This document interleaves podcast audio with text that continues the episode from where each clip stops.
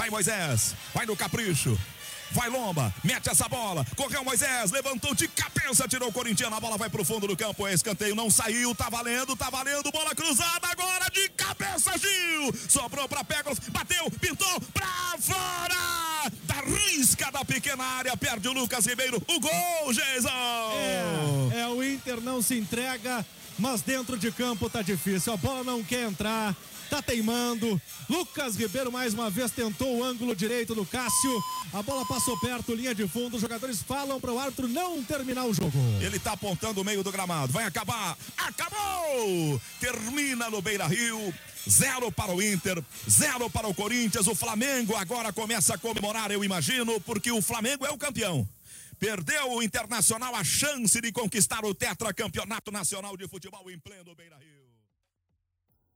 Emoção e polêmicas sobraram na partida de Inter e Corinthians pela última rodada do Campeonato Brasileiro de 2020, disputada na noite de ontem, quinta-feira. Mas no Beira Rio faltou um gol. Bonito, feio, de cabeça, de coxa, de qualquer jeito. Uma mísera bola cruzando a linha da goleira foi o que faltou para o Colorado conquistar o tetracampeonato da competição. O time de Porto Alegre chegou a marcar três vezes, mas todas elas foram anuladas pela arbitragem torcedor, ele quase morre do coração, mas ele fica feliz. Vem a bola jogada para o lado esquerdo, agora para o Cuesta. Cuesta vai invadindo, levantou, fez a tabela, recebeu, clareou, bateu. Gol!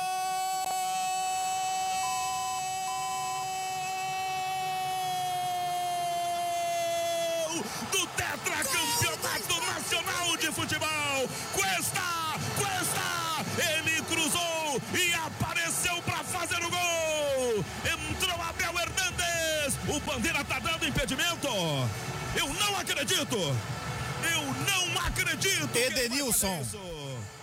O Edenilson, o árbitro, o Bandeira está marcando impedimento. Está dizendo que estava impedido o Edenilson. Os jogadores do Inter cercaram, cercaram e sim, Edenilson estava, estava adiantado, estava em condição irregular.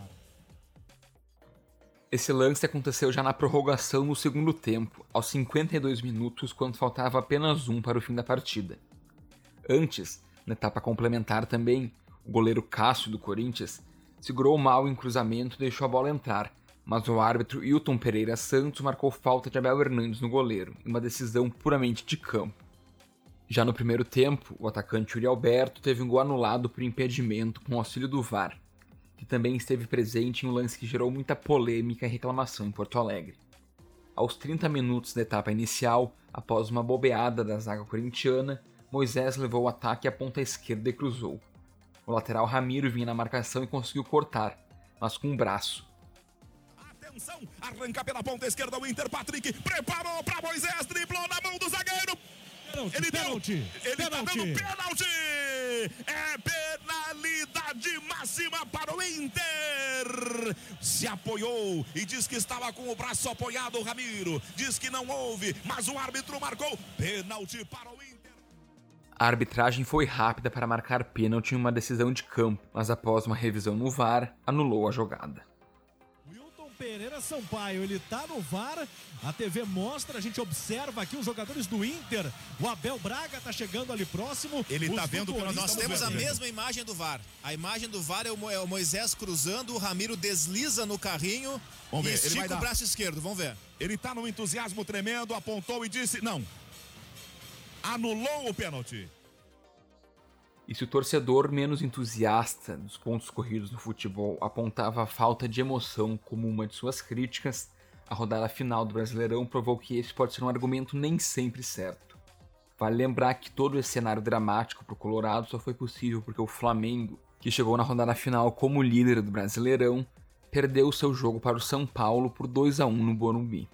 Dessa forma, bastava apenas um golzinho para a equipe de Abel Braga levantar a taça.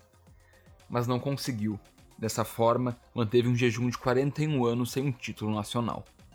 Mas afinal, o que é que faltou para o Colorado se sagrar campeão brasileiro? E o que esperar desse time para a próxima temporada, que já começa daqui a alguns dias com o início do Campeonato Gaúcho? É isso que nós discutimos no Direto ao Ponto desta sexta-feira, dia 26 de fevereiro de 2021. Eu sou Eric Halp, bem-vindos.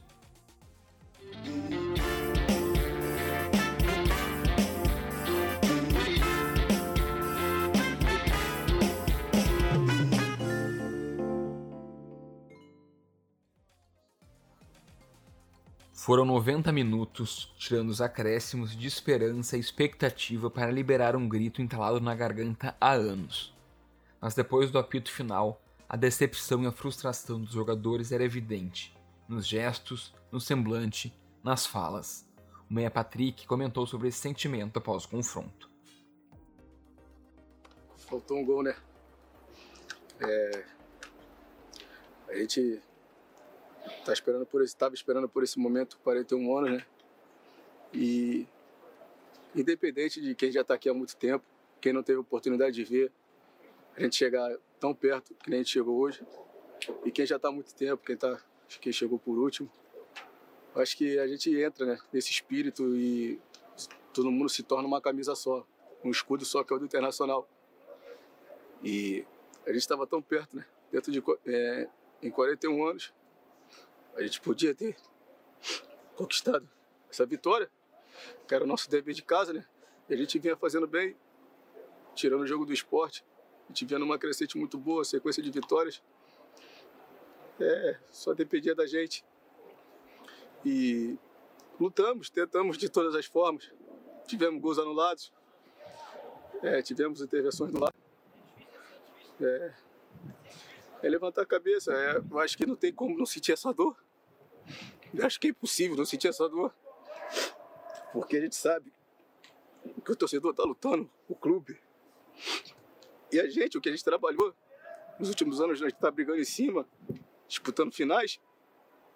E mais uma vez a gente não consegue o nosso objetivo. A gente tem que sentir a dor. Eu acho que é inevitável que isso aconteça.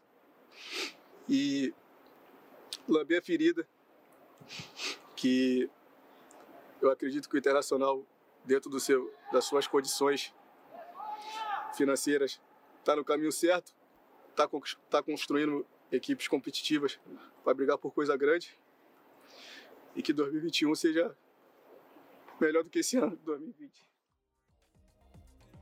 Para fazer uma análise do desempenho do Inter nesse campeonato, para a gente tentar entender o que, que faltou para o Colorado ser campeão, eu recebo agora os meus colegas Carmelito Bifano e Carlos Correia.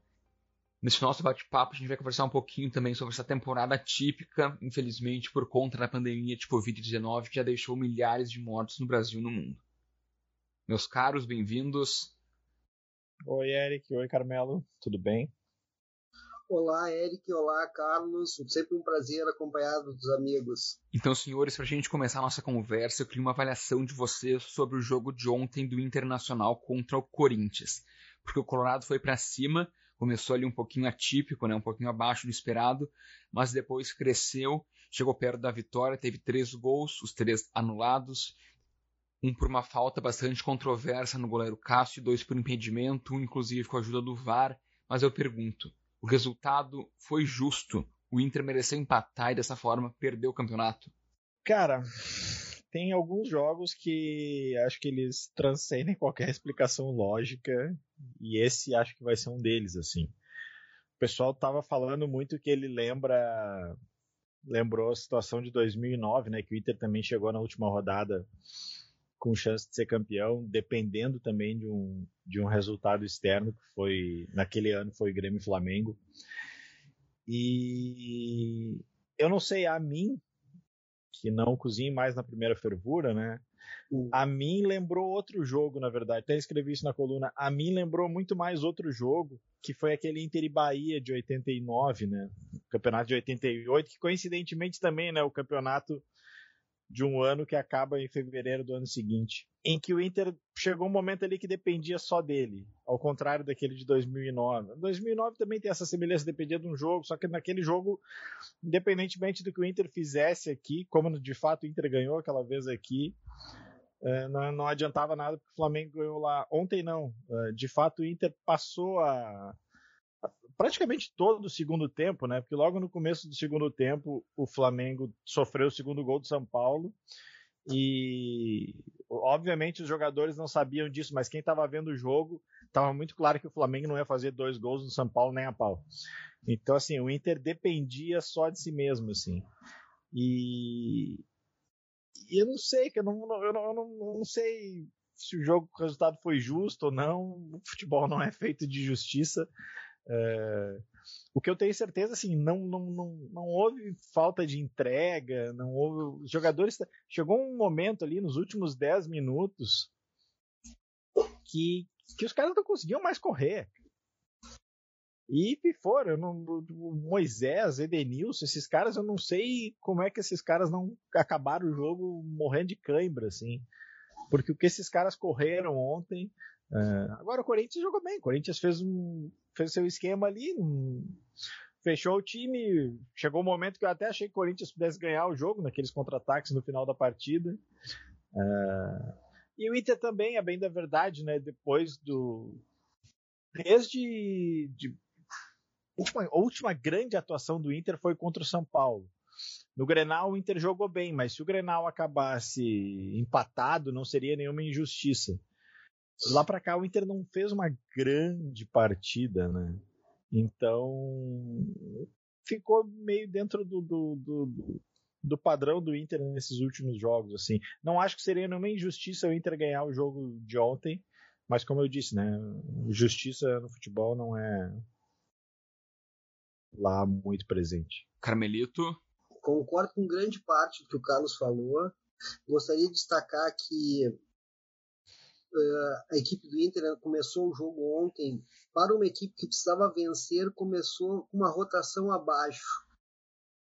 Talvez pelo cansaço dessa, dessa temporada maluca, jogos, uma confusão, mil jogos ao mesmo tempo, mil competições ao mesmo tempo, pandemia, muitas lesões.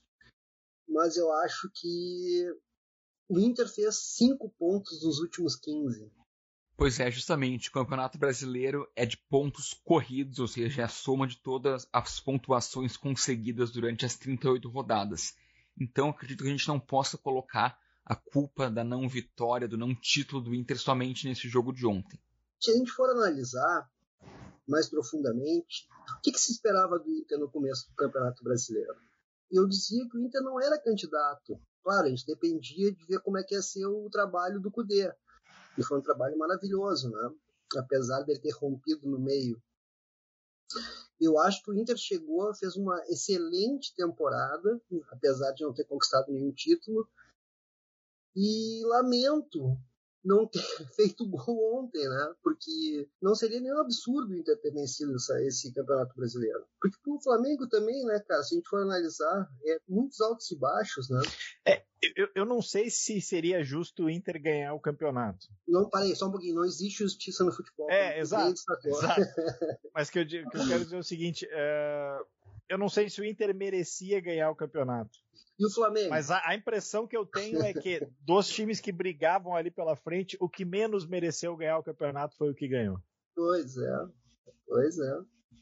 Pois é, porque a gente sabe que tem uma, um grupo fantástico, com excelentes jogadores, e teria que render muito mais, né? É... Flamengo é aquela, aquele meme que tem na da mãe, da, da, da, dos pais com uma faixa na, na esperando a filha na saída da formatura. Flamengo, você não fez mais do que a sua obrigação. Pior é que é isso aí mesmo. E se a gente for analisar o Inter, além de ter feito essa campanha muito boa para o nível do grupo que tem, a gente tem que analisar um pouquinho mais amplamente também. O que, que significa esse vice-campeonato para o Inter? Se a gente for ver, o Internacional saiu da Série B com o Odair Helma, logo em seguida terminou o Campeonato Brasileiro em segundo ou terceiro, no ano seguinte foi vice da Copa do Brasil, perdendo para o Atlético, Atlético Paranaense, que é um absurdo, mas é do futebol. Futebol, a gente é apaixonado pelo futebol justamente por isso. Nem sempre o maior vence. E esse ano terminou em segundo no Brasileiro. Ou seja, o Internacional vem de uma sequência muito boa em competições. Falta o título, obviamente que falta. Mas se a gente for analisar o Inter da década de 2000, foi da mesma forma. Se a gente analisar o Grêmio do Renato Portaluppi, foi da mesma forma. O Renato chegou e conseguiu vencer, mas o trabalho vinha de antes já. Já vinha sendo construído. Tem gente que diz que vinha lá do Filipão. Eu, eu acho que veio do, a partir do Roger, mas. Tudo isso para dizer o seguinte: eu acho que não se deve fazer terra arrasada. Eu acho que está tudo certo. a minha preocupação agora é com uma mudança muito grande que, que pelo que a gente tem escutado, que, que pode ocorrer daqui para frente. Não no grupo, mas na forma de pensar o futebol. E sempre quando tem uma, uma ruptura, a gente não sabe o que pode acontecer depois. E justamente falando sobre essa ruptura que nós teremos agora no Inter, sai Abel Braga, esse técnico histórico aí no Colorado, com vários títulos importantes na carreira. Qual o legado que o Abel deixa nessa sua passagem pelo Inter? Porque, como vocês dois bem mencionaram, o Abel chega num momento de saída do Cudê, estava com um time bastante estruturado, tem uma certa dificuldade no começo, mas depois consegue aquela sequência de 12 jogos de invencibilidade. Agora, na reta final, tem uma queda. Qual o legado que fica para o Abel, para esse time do Inter, nessa passagem pelo Colorado? A dor, ela não é só porque nós não levamos uma coisa que todo Colorado quer e está esperando há 41 anos. Não. Porque nos tiraram semana passada. Ali sim existia vantagem e opinião unânime de vocês, vocês viram o que aconteceu. Eu vou começar nessa, Carlos, certo? Vai, vai. Assim, ó, eu acho que temos que para falar um pouquinho, para falar do Abel, a gente tem que analisar também como é que foi a saída do Cudê. E como é que o Cudê levava o grupo do Inter. O Cudê levava o grupo do Inter a partir do mental e do trabalho que ele fazia dentro de campo mas o mental era uma coisa muito forte para a equipe conseguir jogar da forma que ele queria. De uma noite para outra, ele disse assim: não, estou indo embora para a Espanha e deixa o time uh, sem chão. Eu falei no momento, naquele momento, que para mim teria acabado a temporada no Inter.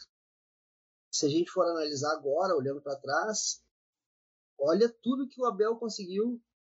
O Abel deixa jogadores jovens uh, ah, para o próximo ano, como Praxedes afirmado. Tem de alguns altos e baixos, mas é um jogador que vai crescer muito. Vidal, uh, ontem lançou o Lucas Mazetti, que é um jogador de, de, de futuro, e provou que jogadores médios podem ser jogadores úteis, como por exemplo o Moisés, que fez um excelente final de temporada. Ontem estava demolido, não tinha mais força para nada. Até pelo jogo contra o Flamengo, que foi estressante, muito desgastante. Uh, eu acho que Abel deu uma, apesar das dificuldades iniciais do da Covid, que ele chegou e teve Covid, de ter que mudar a forma do grupo pensar, de ter que remobilizar uh, o grupo e, e elevar a moral novamente, que foi uma das coisas que fez o Inter conseguir essas nove vitórias seguidas. Que, por sinal, as nove vitórias seguidas foi um ponto fora da curva do Inter. Sim, se, tu mistura, se tu misturar aquelas nove vitórias com esse com essa oscilação para baixo agora, é o normal. É isso aí. É isso aí. Perfeito. Então, assim, ó, eu acho que o Abel deixa um belo legado. E e a gente tem que destacar também que o Abel, cara, foi um cara muito corajoso de pegar um time em primeiro lugar depois de uma ruptura séria que teve com o poder. E, é, a gente tem que elogiar esse tipo de coisa, porque não é todo mundo que pega, não. Tem que ter muita força de vontade, muito, muito acreditar no seu próprio taco, principalmente com técnicos que vinha de trabalhos contestados, né? Muito contestados. É, eu acho que, que, o que o Carmelo falou tá, tá correto. É, para variar, né, Carmelo? Mas. Ah, uh, obrigado acho pelo elogio. Que, que, de fato o, o, grande legado acho que, que o Abel deixa é, é o trabalho com, com os guris da base, né?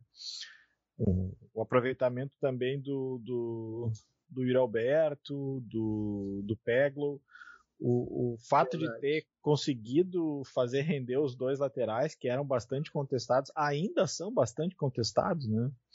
Uh, não vamos esquecer que o Inter virou um, um, um, caso sucessivo de lesão de jogadores importantes. Começou lá com o Guerreiro, aí depois o Inter teve perdeu o Bosquilha, Saravia. perdeu o Saravia, aí na reta final perdeu o Moledo, depois também perdeu o Galhardo.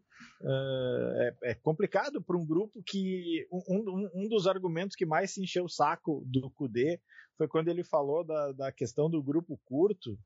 Independentemente da saída do Kudê e tudo mais, a afirmação dele se provou correta. Exatamente. O grupo, o grupo do Inter é, é, curto, digo mais, é muito curto. Exatamente. Ontem, ontem, na hora do. Eu até acho que o Abel ontem. Eu não entendi. Talvez esse menino, o Lucas Mazetti, seja muito bom e tudo mais das substituições de ontem, a que eu menos entendi foi essa. Mas eu acho que foi pelo desgaste físico do Heitor, que fazia tempo que não jogava uma partida inteira. É, né, pois é, tal, mas aí talvez seja uma questão de expectativa. Eu, eu acostumado com, com, com o Abel icônico, eu acho que ali nos últimos 10, 15 minutos o Abel ia empilhar atacante e achava impossível aquele jogo acabar 0 a 0 Ou o Inter fazia um gol, ou tomava um gol. Não vai ser sempre assim, né, Claudio? É, é, Carlos, uma hora vai ter que dar errado, é, né? Exato, exato. Então, assim, acho que, que o grande legado é, é, é o aproveitamento do, dos, dos garotos, assim, porque, assim, esquema tático eu não vejo uma grande uma grande mudança. Assim, o, o time do o time do, do Kudê tu olhava e via que tinha, tinha algo novo ali, né? Algo novo em termos de Inter, né? Sim. A marcação lá em cima, aquela coisa rápida e tal. O time do Abel fez um esquema que funcionou, um time que se adaptou aos jogadores que tinha, era um, o, o nosso conhecido pega-ratão, né?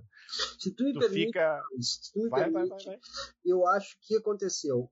Quando, essa, quando o Cudê saiu, o mental da equipe foi abalado.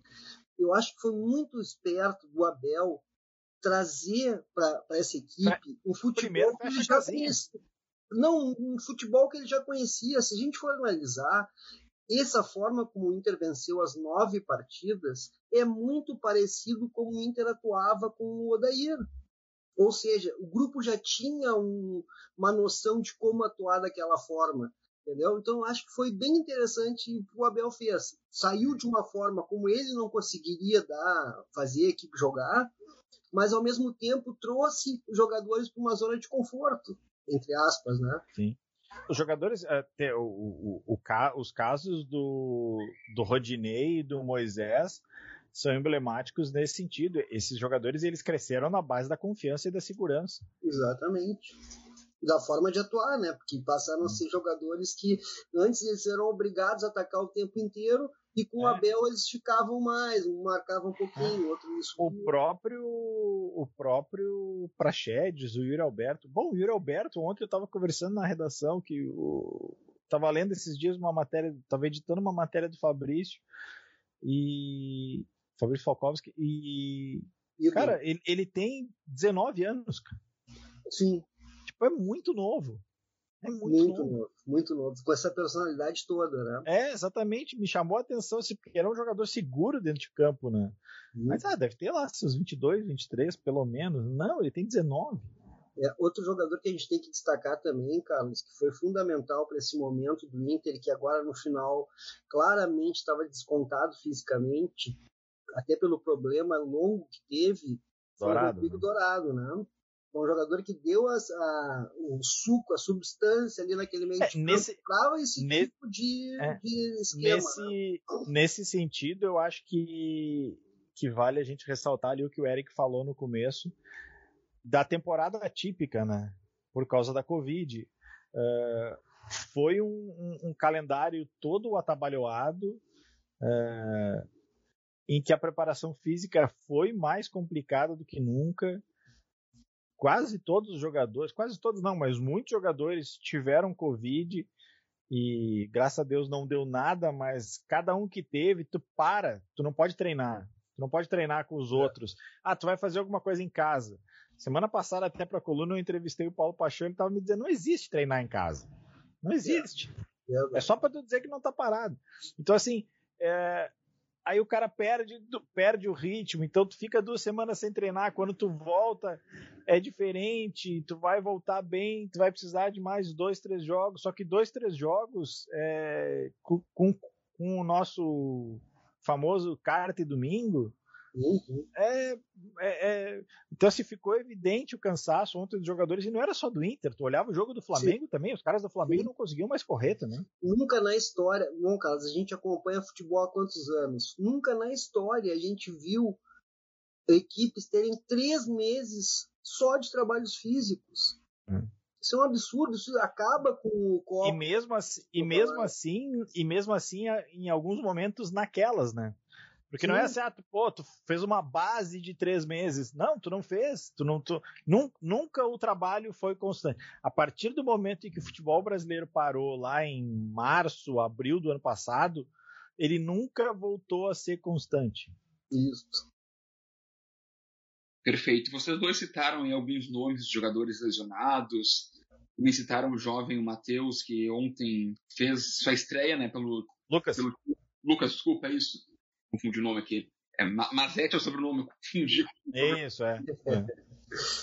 E citaram também a questão da lesão do Guerreiro e do Saravia, que são dois estrangeiros aí bastante importantes nesse time do Inter. O que, que a gente pode prever para a temporada que vem, temporada 2021, que já começa daqui a pouco, né, com o Campeonato Gaúcho, em relação a essas voltas. Esses jogadores, eles têm espaço no time do Inter ainda, depois de toda essa comoção que o Abel é. conseguiu com alguns jogadores, que o Abel conseguiu fazer levantar o astral de alguns jogadores?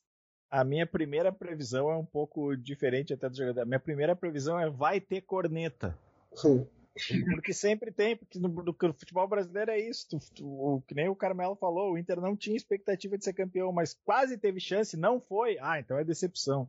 Isso. Eu vi gente na internet dizer que foi a maior tragédia do Inter. Cara, é uma geração que só joga futebol no FIFA e acha que o Inter começou em 2006. Exatamente. O, o e, e, também um outro. O, putz, eu não vou me lembrar a fonte agora. Uh, enfim, perdoe-me por não me, esquecer a fonte, mas alguém botou no Twitter. Primeiro que o pré-requisito para ter uma tragédia é estádio cheio, né? Começa por aí.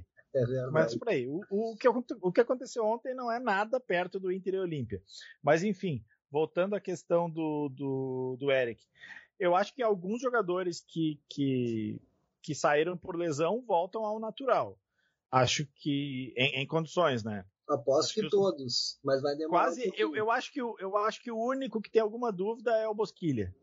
É, verdade. O Saravia volta ao natural, o Moledo volta ao natural, o Guerreiro volta ao natural, o. Quem mais? São esses, né? Moledo, Saravia, Guerreiro. É, o, o, agora, agora foi menos tempo o Galhardo. O Galhardo vai. O Galhardo eu não sei o que, que vai. Como é que ele vai ser encaixado no time, na verdade porque aí ele vai, vai passar a disputar uma vaga com o Yuri Alberto no ataque, aí o Yuri Alberto está num momento melhor. Uh, o Galhardo rendeu muito com o Cudê, a partir da chegada do Abel ele já não rendeu tanto. É, tem que ver só se o Miguel Ramírez não vai querer jogar como o Cudê jogava, com dois centroavantes. Daí um fazendo, descendo mais e o outro fazendo mais dentro é. da área. Ah, pode acontecer, um... mas é difícil, né? Exato, mas um necessariamente é o guerreiro. Sim, O guerreiro em forma é o guerreiro e mais 10. Tem Isso. alguns jogadores do time do Inter que eles são incontestáveis. O Moledo, o Cuesta, o Edenilson, o Patrick, o Guerreiro. Não sei, acho que o Dourado, talvez. Dourado. A partir disso, todos os outros eles podem ter algum favoritismo ou não, mas, mas não, não, não, não tem vaga cativa. E sobre o trabalho do, do Miguel Angel, é, é o que eu falei. O, o, maior desafio dele não vai ser dentro de campo. É verdade. Vai ser, vai ser fora, vai ser a corneta. Bom, no auge do, das nove vitórias do Inter, o cara nem tinha sido confirmado como treinador do Inter e a corneta já estava pegando. Sim, ele, ele, ele, conseguiu a façanha de ser corneteado sem ser confirmado, né? Não vai dar certo. Como assim não vai dar certo? O cara nem chegou, cara é muito, é muito é. preconceito, né, cara? E, tá e, e o, a direção precisa ter convicção no trabalho. Sem dúvida. A, a começar, tem, né? É, a começar pelo gauchão, né? Que a gente sabe que é o campeonato que, que no fundo não vale nada, mas experimenta perder para tu ver. É, até isso é importante a gente destacar, Carlos, uh, que O Internacional, uh, ontem o Alessandro confirmou que o Internacional vai ter Fábio Matias, o técnico campeão da Copa São Paulo 2020. Para a largada, né? Durante até quatro rodadas, segundo o que ele falou. Obviamente pode aumentar e pode diminuir. Sim. Isso, Nesse isso... meio tempo, ele vai, é, palavras do presidente, organizar a nova comissão técnica. É, o Inter deve anunciar em breve, né, o Miguel? O, o que eu acho que em termos de tempo ele vai ganhar, quisera fosse por outros motivos, mas enfim, é, eu quero crer que a Federação Gaúcha vai ter a sensibilidade de adiar o começo do gauchão, porque não faz nenhum sentido o Rio Grande do Sul todo em bandeira preta e começar o gauchão nesse final de semana.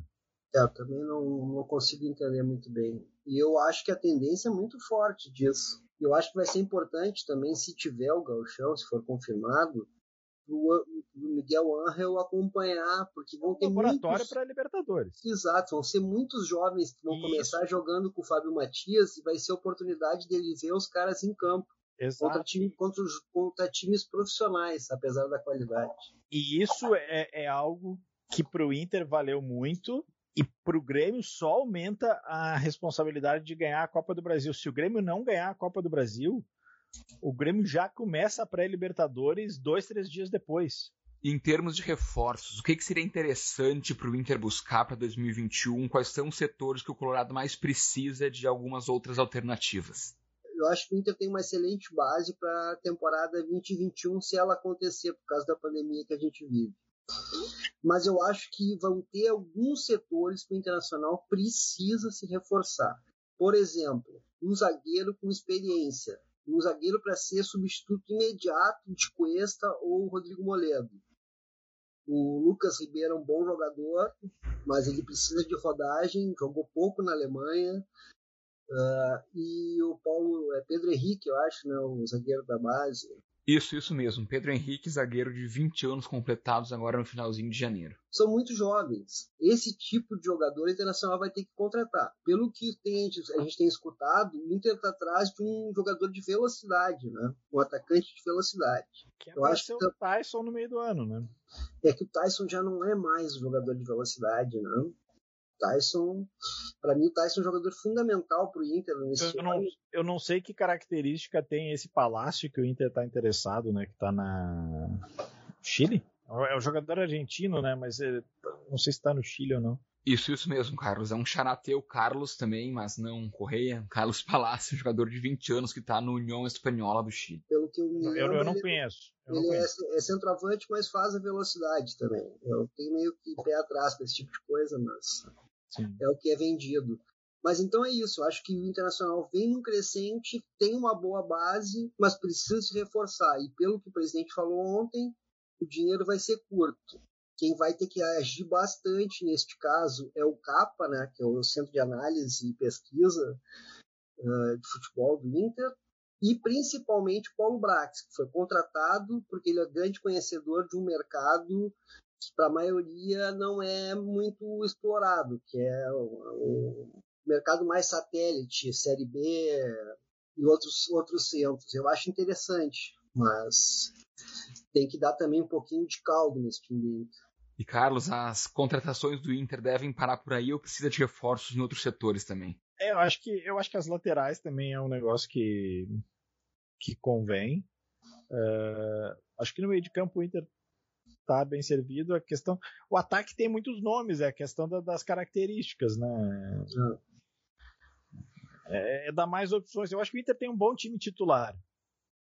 Isso. A questão é que esse time titular não aguenta o ano inteiro, como ficou comprovado. Eu, eu só gostaria também de destacar, Carlos, que tem dois jogadores que são fundamentais para o time do Inter, mas eles, eles necessitam ter jogadores de qualidade parecida com eles para o Inter não decair muito, que é Patrick e Edenilson são excelentes jogadores, mas eles gastam muito fisicamente, porque eles fazem tarefas de muita movimentação, e sem eles o Inter é um outro time. Então acho que isso também é um. Pode ser que venha até da própria categoria de base, não sei, mas é necessário ter um jogador para substituir ah, e, eles. E tem outra coisa, o Inter também vai vender gente, né? Não vamos ah, nos iludir. O Inter ah, também vai vender gente. Alguns precisa. desses meninos vão ser vendidos. Não, não, não, a reposição também vai precisa vir nessa mesma escala, ah, na mesma proporção. Um último comentário da minha parte é a CBF deve divulgar hoje a seleção do campeonato, né? Mas o UOL já teve acesso, né? Enfim, vasculhou lá. E eu quero dizer que para mim é um absurdo o Patrick não estar tá na, ah, na seleção do campeonato. Verdade. Foi o fiador. Eu, eu, eu, eu, eu desconfio que o Patrick tenha sido o craque do campeonato. Mas enfim. Eu acho que só não foi o craque porque teve uma queda muito acentuada nos últimos cinco jogos. Senão, é que a, essa, também essa votação foi feita lá atrás, então faz, faria sentido. Ele tá? Bom, não vou, não vou me esquecer que na Copa de 2002 fizeram isso da votação. Antes, o craque da Copa foi o Oliver Kahn. E aí, na final, o Oliver Kahn tomou um peru. É, futebol, né, Carlos? Futebol é essa, essa coisa maravilhosa que a gente ama. Pois é, né? Futebol, essa paixão nacional do Brasil que mexe com os brios de todo mundo, que tem várias idiosincrasias, começando aí, né? Votação antes do final do campeonato. Meus colegas, muito obrigado pela participação aqui comigo no Direto ao Ponto. Abraço, Eric. Um abraço, abraço Carlos. Eric. Abraço, Carlos.